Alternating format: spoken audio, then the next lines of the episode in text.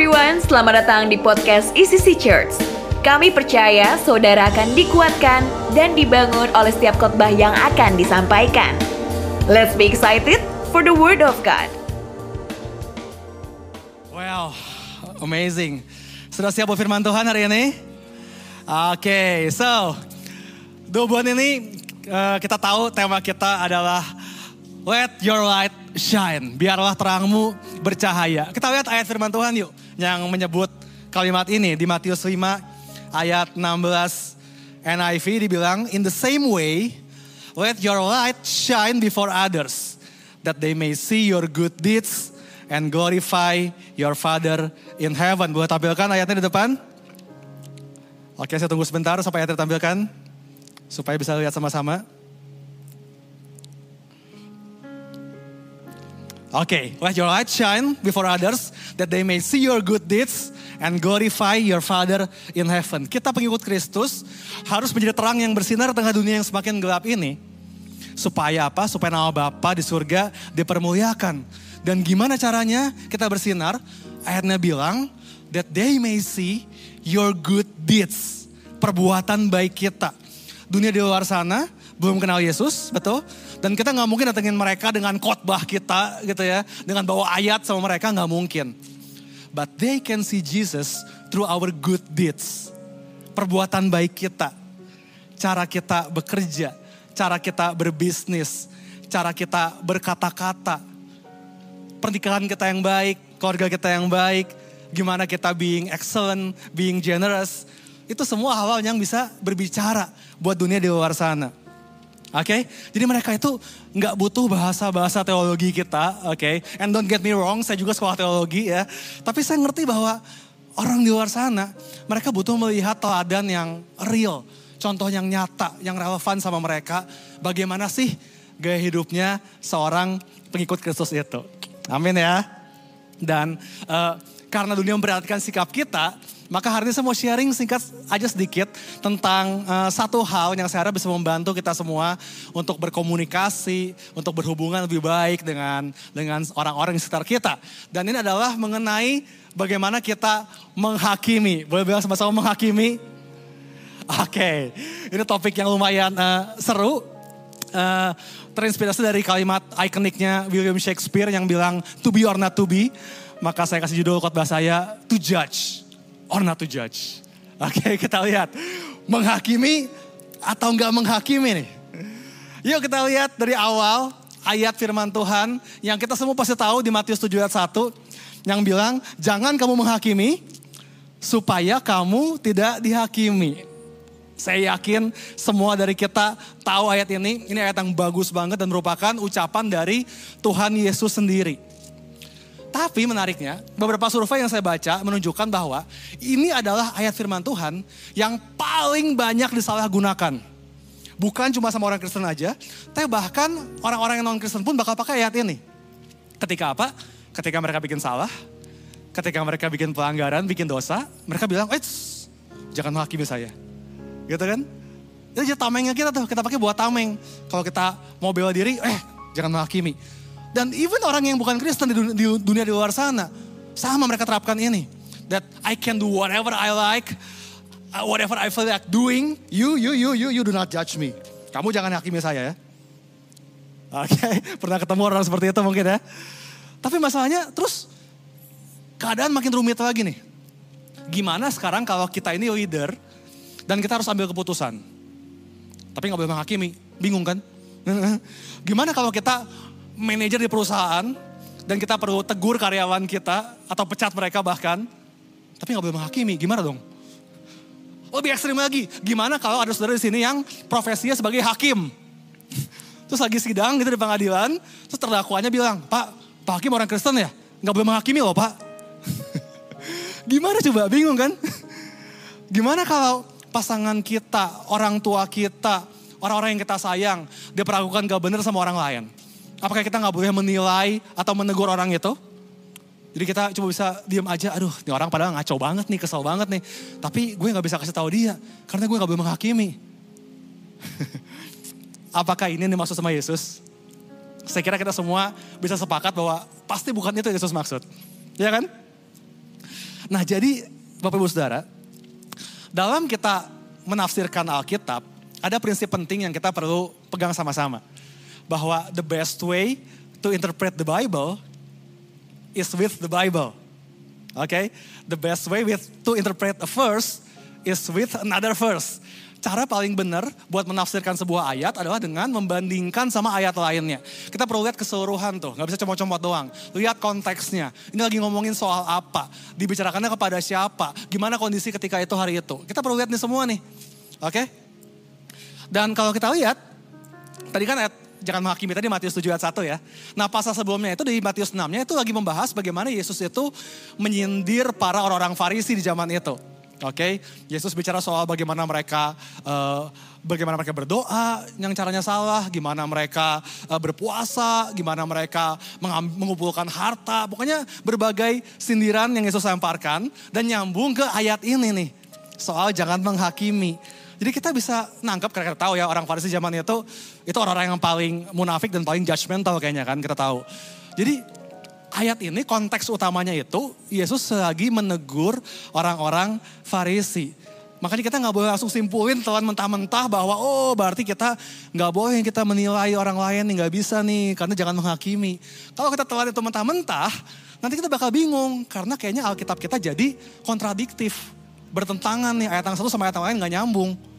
Soalnya di ayat lain di Yohanes 7 ayat 24 misalnya Yesus bilang tuh janganlah menghakimi menurut apa yang nampak tetapi apa? Hakimilah dengan adil. Ini Yesus yang nyuruh loh. Terus kita jadi bingung kan, loh jadi gimana nih? Boleh nggak menghakimi nih? Tadi jangan, sekarang disuruh menghakimi dengan adil. Yang benar yang mana nih? Oke. Okay? Dan ini cuma salah satu ayat dari banyak ayat Alkitab yang kita bakal lihat nanti yang ngajarin soal how to judge uh, correctly. Oke, okay, kita lihat dalam bahasa Inggrisnya dibilang stop judging by mere appearances, but instead judge correctly dibilang. So there is a correct way to judge. Oke, okay? ternyata ada nih cara yang benar buat menghakimi. Jadi bukan berarti kita nggak boleh punya discernment, nggak ngebedain mana yang salah benar, enggak. Ada perbedaan besar antara judging correctly and being judgmental. Itu dua hal yang berbeda banget. Oke, okay? dan yang ini oke okay nih. Kita punya punya hikmat untuk menilai mana yang benar, mana yang salah. Kita nggak cuma sekedar nyinyir doang, hobi ngeritik doang, tapi nggak jelas gitu kan. Kalau emang kita di posisi di mana kita perlu menghakimi sesuatu, maka kita melakukan dengan dengan adil, dengan cara yang benar, dengan standar yang benar. Amin. Sepakat sampai sini ya, sepakat ya. Nah, sekarang saya bakal coba bagiin beberapa tips simple about how can we judge correctly tadi. Gimana caranya kita menilai dengan baik. Siap ya? Yang pertama, prinsipnya penting banget yang pertama. Judge yourself before judging others. Oke, okay? judge yourself before judging others. Jadi ini penting sekali. Hal pertama yang harus kita lakukan sebelum kita passing judgment ke orang lain adalah ngaca dulu bos. kita perlu lihat diri sendiri dulu, oke? Okay? Ini yang Yesus ajarin di ayat berikutnya. Ayat 3 kalau kita lihat dibilang, Mengapakah engkau melihat selumbar di mata saudaramu, sedangkan balok di dalam matamu tidak engkau ketahui? Bagaimanakah engkau dapat berkata kepada saudaramu, biarlah aku mengeluarkan selumbar itu dari matamu, padahal ada balok di dalam matamu. Hai orang munafik, keluarkan dahulu balok dari matamu, maka engkau akan melihat dengan jelas untuk mengeluarkan selumbar itu dari mata saudaramu. Oke, saudara tahu selumbar ya, selumbar itu kayak serpihan kayu, tapi kecil banget serpihan kayu. Oke, ingat ya bahwa Yesus itu tukang kayu kan zaman dulu. Dia pakai ilustrasi yang relevan, yang dia ngerti banget. Jadi selumbar serpihan kayu kecil di mata saudara kita.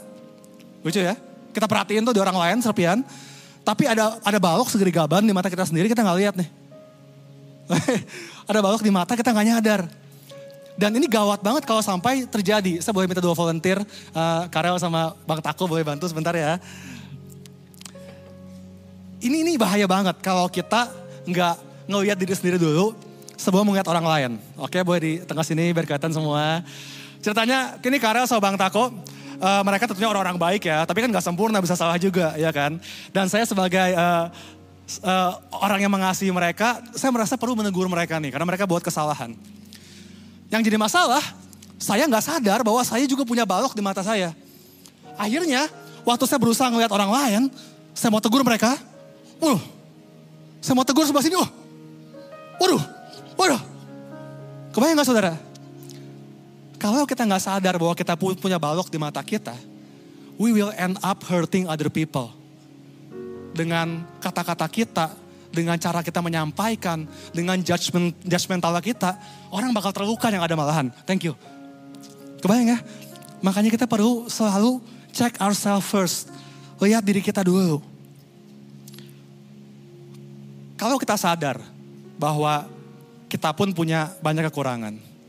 Bahwa kita juga punya balok di mata. Maka saya yakin banget. Cara kita waktu negur orang pasti bakal beda. Kita nggak akan menegur dengan kesombongan. Bahwa oh saya yang paling tahu, saya paling benar. Enggak. Kita sadar bahwa kita juga nggak sempurna. Nah setelah itu baru kan Yesus bilang, kan gini ya, Yesus nggak bilang bahwa kita harus mengabaikan selumbar di mata saudara kita, enggak kan? Yesus bilang, keluarkan dulu balok dari matamu, right? Kalau udah baru kau bisa bantu mengeluarkan selumbar di mata saudaramu. Nah jadi banyak orang kan hobinya komen doang ya, eh di mata lu ada selumbar tuh, ih kotor ih, gitu kan jijik gitu kan. Tapi nggak ngapa-ngapain kan. Cuma kritik tapi nggak ada solusi. Nah Yesus nyuruh kita apa?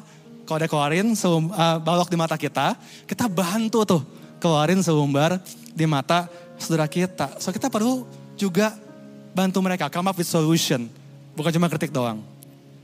Oke, nangkep poin ini ya. Jadi kita bisa bedain mana benar mana salah. Kita perlu kasih tahu saudara kita yang salah juga. But, but always judge yourself before judging others. Karena ingat bahwa judging others doesn't define who they are, it defines who you are. Oke, okay? cara kita menghakimi orang lain itu menunjukkan siapa diri kita. Apakah kita orang yang penuh kasih seperti Yesus, atau kita orang-orang yang hipokrit seperti kaum Farisi.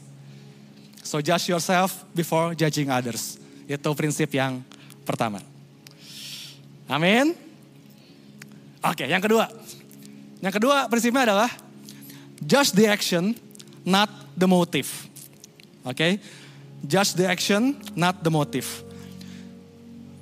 Karena yang bisa kita nilai dari seseorang itu kan cuman perkataannya atau perbuatannya yang terlihat di luar, ya kan? Hati orang kita nggak mungkin tahu, ya kan? Nggak kelihatan soalnya. Tapi seringnya kita itu sok tahu dalam menghakimi isi hatinya orang. Nah, nah kita kita tuh perlu belajar buat selalu kasih other people itu benefit of a doubt gitu. Bahwa mereka tuh mungkin punya maksud yang baik, punya maksud lain, punya cerita yang lain. Tapi seringnya kita nggak gitu kan. Kita langsung, wah tembak-tembak aja tuh. Dan uh, Pastor Craig Rochelle bilang bagus banget.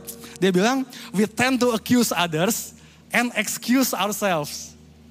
Oke, okay? we tend to accuse others and excuse ourselves. Kalau ke orang lain, kita itu kasihnya tuduhan kalau ke diri sendiri, kita kasihnya pembelaan, alasan. Gitu kan? Waktu orang lain bikin salah, oh iya tuh gak bener pisan si Etama tah. Ngaco tah hidupnya selalu kan. Orang lain digituin.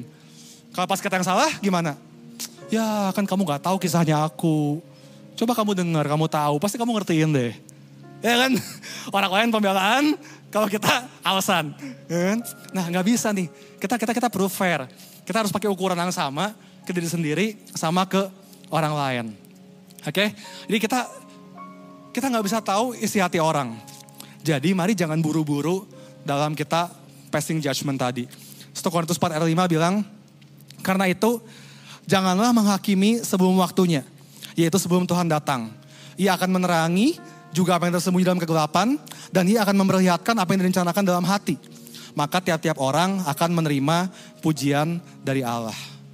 Lihat, ada hal-hal yang tersembunyi dalam kegelapan. Dalam hati manusia, kita nggak bisa tahu. Nah ayat ini bilang, jangan menghakimi sebelum waktunya. So, let's try to know their story first. Mari coba tanya dulu.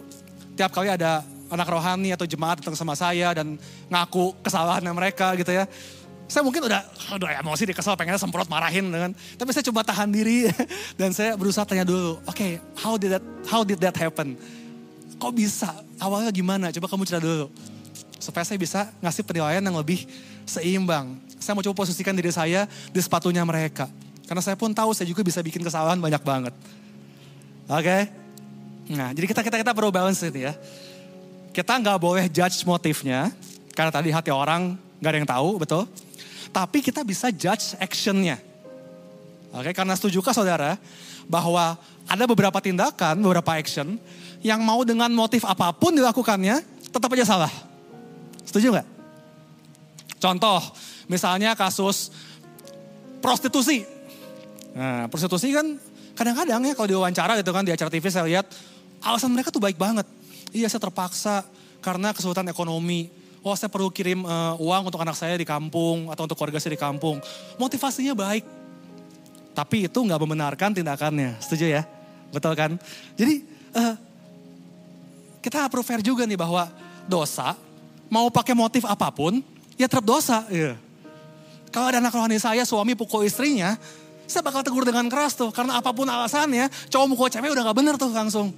Gitu. Jadi, jadi kita perlu lihat nih. Ada hal-hal yang emang actionnya udah jelas salah, motivasi apa pun tetap perlu kita tegur. Gitu. Kebayang ya? Nah dan sebaiknya juga sama. Kalau kita di pihak yang bikin salah, mari kita juga terbuka buat terima teguran dengan rendah hati. Jangan terus kita bela diri dengan motif gitu tadi kan. Wah kakak nggak tahu sih cerita saya, alasan saya. Nah jangan. Oke karena tindakan sama motif itu tetap aja tindakannya bisa salah. Dapatnya balance saya? So, judge the action, not the motive. Motif orang kita nggak tahu, tapi apa yang jelas kelihatan kita bisa bedain kalau itu salah. Nyatakan apa yang salah, tapi tetap berusaha juga untuk tahu kisahnya mereka, motifnya mereka. Supaya waktu kita menegur, teguran kita itu ada ada empatinya tuh. Bukan cuma judgmental doang, ada empatinya. Kita bisa ngerti, oh kalau mereka mikirnya begitu. Sip, dapat ya? Yang kedua itu ya. Yang ketiga. Prinsip ketiga, judge by truth and testimony, not by assumption and emotion. Menilai berdasarkan kebenaran dan saksi, bukan asumsi atau emosi. Nah ini penting. Kenapa tadi kita tanya dulu kisahnya mereka kan? Supaya judgment kita itu nggak nggak based on our own emotion atau personal opinion. Karena kan kita seringnya kalau udah sebel sama orang, begitu ada kasus kan langsung kan negatif kan. Ah emang dia mah selalu gitu lah. Pasti si Eta tiap kali, tiap kali juga lah selalu dia lah. Kita udah keburu terbawa emosi pribadi dulu gitu. Judgment kita jadi sangat subjektif. Nah kita perlu judge by truth and testimony. Pertama kita menilai dengan truth, firman Tuhan. Kalau apa yang dia buat udah jelas bertentangan sama Alkitab, itu udah cukup jelas lah ya kan? Kan tadi ya apa pun motifnya, kalau ngelawan Alkitab dosa ya dosa gitu kan. Jadi kita bisa address tuh kesalahannya yang gak sesuai firman. Nah karena karena waktu kita menilai berdasarkan firman Tuhan, yang lagi ngejudge dia tuh bukan kita, tapi the Bible. Jadi kalau dia protes gitu kan, eh kok kamu menghakimi saya sih? Kita bilang, loh bukan gue yang ngomong, ini kata Alkitab loh. Right? Ini judgementnya bukan di kita, di, di Bible nih. Jadi itu cukup aman, oke? Okay? Tapi eh, anyway tentunya ini bisa kita terapkan ke sesama orang Kristen dong. Ya dong kalau misalnya kan ini orang harus pegang kebenaran yang sama. Kalau enggak percuma ya kita nggak bisa lah. Kayak kita kerja di perusahaan kan kita nggak bisa tegur karyawan perusahaan lain karena nggak ikutin aturannya perusahaan kita. Kan nggak mungkin ya. Semarah-marahin eh lu gimana sih di company gue mah nggak gitu. Ya nggak bisa ya. Yang bisa kita tegur ya yang di company yang sama, pegang aturan yang sama. Nah, ini juga sama apa yang saya bilang tadi, menegur based on truth, kita lakukan ke saudara seiman. Kalau yang nggak seiman gimana? Kita mah mengasihi mereka aja udah. Mengasihi mendoakan mereka udah. Oke? Okay? Nah tapi kemudian kita juga menilai berdasarkan testimoni. Kita perlu kumpulin informasi dan banyak saksi. Bener nggak nih dia kayak gitu? Jangan-jangan cuman asumsi pribadi kita. Atau opini satu orang doang. Amsal 18 17 bagus banget dibilang di versi The Passion ya. There are two sides to every story. The first one to speak sounds true until you hear the other side and they set the record straight. Selalu ada dua versi kisah dan kisah pertama yang kita dengar kayaknya bener tuh. Oh jadi gitu sih itu ya. Oh iya iya iya iya. Sampai kita dengar kisah yang kedua versi satunya dan kita baru oh ternyata gitu toh.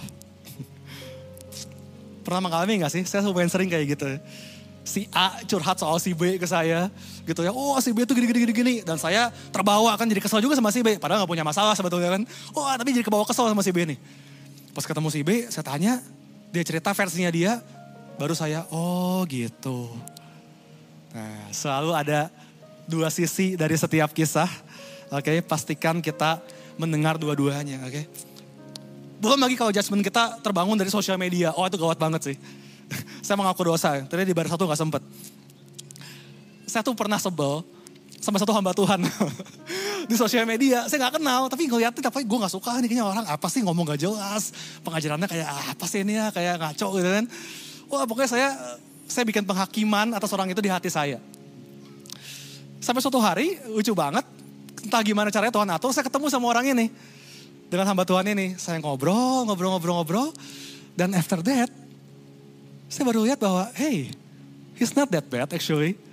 Oke okay lah, mungkin ada beberapa cara kita yang berbeda gitu ya. But he's actually not a bad person, he has a good heart. See, there's always two sides to every story. Jadi jangan pernah passing judgment kita sebelum dengar dua sisi ini. Kalau emang kita baru dengar satu sisi, tampung dulu aja, oke? Okay? Tapi jangan ketok palu di hati kita dulu. Oke, selalu be open buat kemungkinan adanya versi lain dari kisah ini. Amin. So yang ketiga, judge by truth and testimony, not by assumption and emotion. Terakhir yang keempat, satu lagi, ini terakhir. Judge with love, not with resentment. Judge with love, not with resentment. Jadi kalau emang kita ada di posisi di mana kita perlu menilai, perlu menghakimi, perlu menegur, lakukanlah itu dengan kasih, bukan dengan kebencian atau dengan merendahkan. Karena bagaimana kita menyampaikan itu sama pentingnya dengan apa yang kita sampaikan. Setuju nggak? Rasul Paulus mengajarkan dengan bagus banget di Efesus 4 ayat 15. Dibilang, instead we will speak the truth in love, growing in every way more and more like Christ, who is the head of his body, the church. Paulus ngajarin, speak the truth in love. Sampaikan kebenaran dengan kasih. Even yang kita sampaikan itu udah mutlak pasti benar. Judgment kita udah yakin pasti benar nih. Saksi ada, bukti-bukti banyak. Tetap aja bagaimana kita menyampaikan sama pentingnya dengan apa yang kita sampaikan. Apa yang disampaikannya? Truth. Bagaimana menyampaikannya? With love. Mana yang lebih penting? Dua-duanya sama pentingnya. Oke. Okay? Jadi saya belajar buat, aduh saya belajar banget buat hati-hati banget kalau mau konfrontasi orang. Saudara mungkin gak percaya, tapi kalau saya mau ngirim WA nih ya, mau nge-WhatsApp orang buat negur, saya bisa setengah jam sampai sejam tuh. Saya perhatiin setiap huruf yang saya ketik, karena udah nulis hapus lagi, nulis hapus lagi. Saya kasih titik-titik di belakangnya jangan terlalu seru gitu kan. Uh, saya kasih emoticon senyum biar kayaknya saya gak lagi marah-marah gitu ya, lagi ramah aja. Ini, ini saya, saya pikirin banget.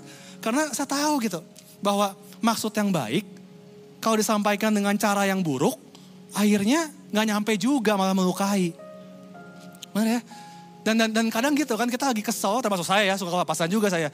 Kita lagi kesel gitu ya, dan lalu wah kita semprot orang, dan kita lupa bahwa tujuan kita menegur orang adalah supaya orang ini tahu bahwa dia itu eh sorry tujuan kita menegur orang adalah supaya orang itu tahu bahwa kita peduli.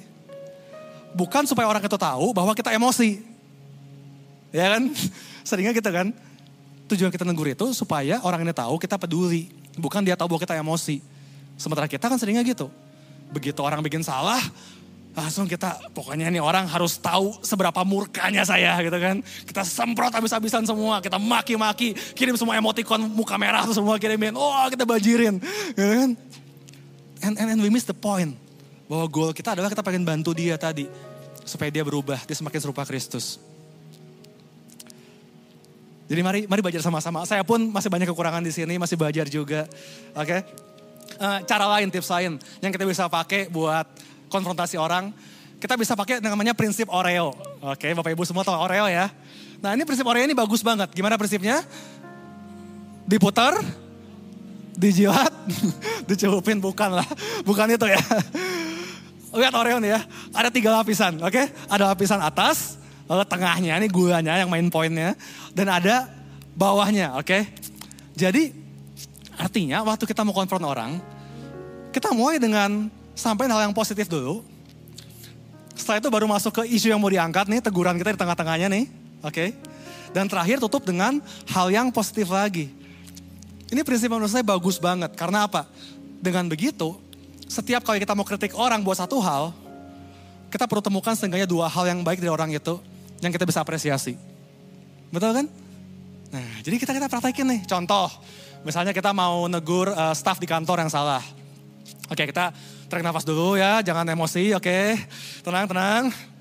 Kalau udah, kita pakai prinsip Oreo ini nih. Kita awali dengan yang positif dulu. Eh, makasih ya, kamu udah handle project kemarin, thank you loh. Nah, kalau udah, kita masuk ke teguran tuh, tengahnya kan. Eh, tapi ini loh, paling ada sedikit yang perlu perbaiki. Saya lihat kemarin kamu masih gini, gini, gini, gini. Mungkin kalian, kamu bisa begini, begini, begini, begini. Sampaikan pesan kita, oke? Okay? Kalau udah tutup dengan positif lagi. Ya, tapi overall saya lihat kamu udah berusaha sih It's okay, next time saya percaya kau pasti lebih bagus lagi dari ini. Kebayang? Keterimanya enak kan sama orangnya kan? Daripada langsung kita semprot, kita maki-maki tadi. Gitu. Karena kita nggak cuma fokus ke apa yang salah, tapi kita juga apresiasi apa yang benar yang dia buat. Ini penting buat kita ngeliat dua-duanya. Karena tadi bagaimana kita menyampaikan sama pentingnya dengan apa yang kita sampaikan. So let's let's judge with love, with good intention, not with resentment. Amin. Terakhir saya tutup dengan ini.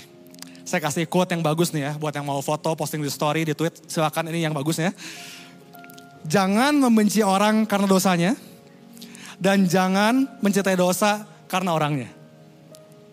Sekali lagi ya, jangan membenci orang karena dosanya, dan jangan mencintai dosa karena orangnya. Yang kita benci itu dosanya, kesalahannya. Bukan orangnya loh, we love the person. Right?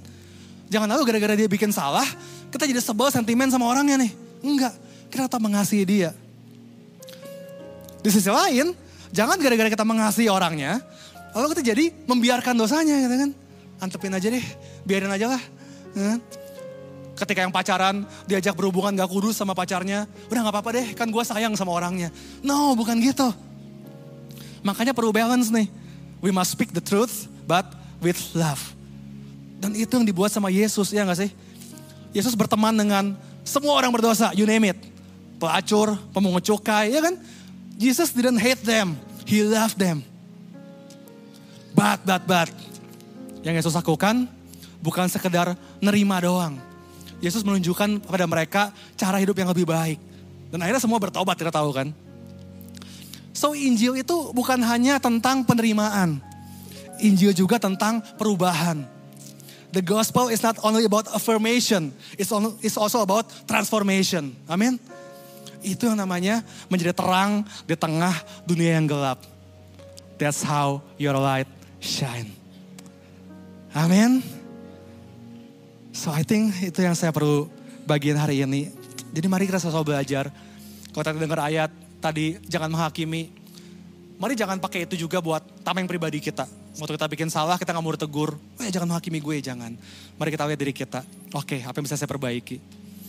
Dan waktu kita perlu menegur orang, mari tadi miliki sikap hati yang benar. Sampaikan dengan cara yang baik. Oke, sampaikan dengan bukti-bukti yang jelas. Supaya setiap hubungan semakin baik dan saya berdoa banget. Setiap dari kita bisa punya komunikasi, hubungan yang lebih baik dengan khususnya dunia di luar sana. Agar terang kita bercahaya buat Tuhan. Amin. Boleh saya sudah bangkit berdiri. Dan mari kita biarkan firman ini meresap sebentar lagi di hati kita. Mungkin saudara boleh renungkan sejenak gimana cara kita selama ini kalau negur orang. Gimana cara kita selama ini kalau konfrontasi sama istri, sama suami, sama anak, sama rekan kerja di kantor? Gimana kalau kita negur karyawan? Gimana kalau kita komplain ke bos? Gimana kita menghakimi orang lain? Apakah kita orang yang defensif, nggak mau ditegur? Dan pakai ayat firman Tuhan sebagai tameng? Gimana kalau kita ngomong sama orang lain?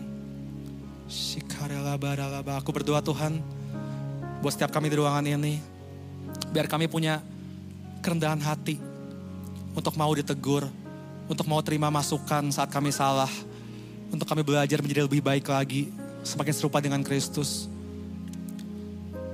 Berikan kami kerendahan hati itu Tuhan.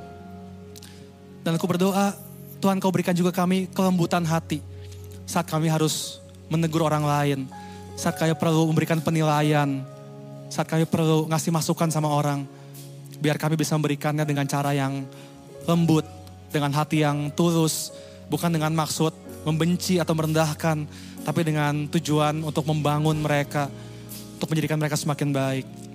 Berdoa biar saat ini Roh Kudus bekerja setiap hati, mengubahkan kami, menguatkan kami. Mari kita menyembah Tuhan.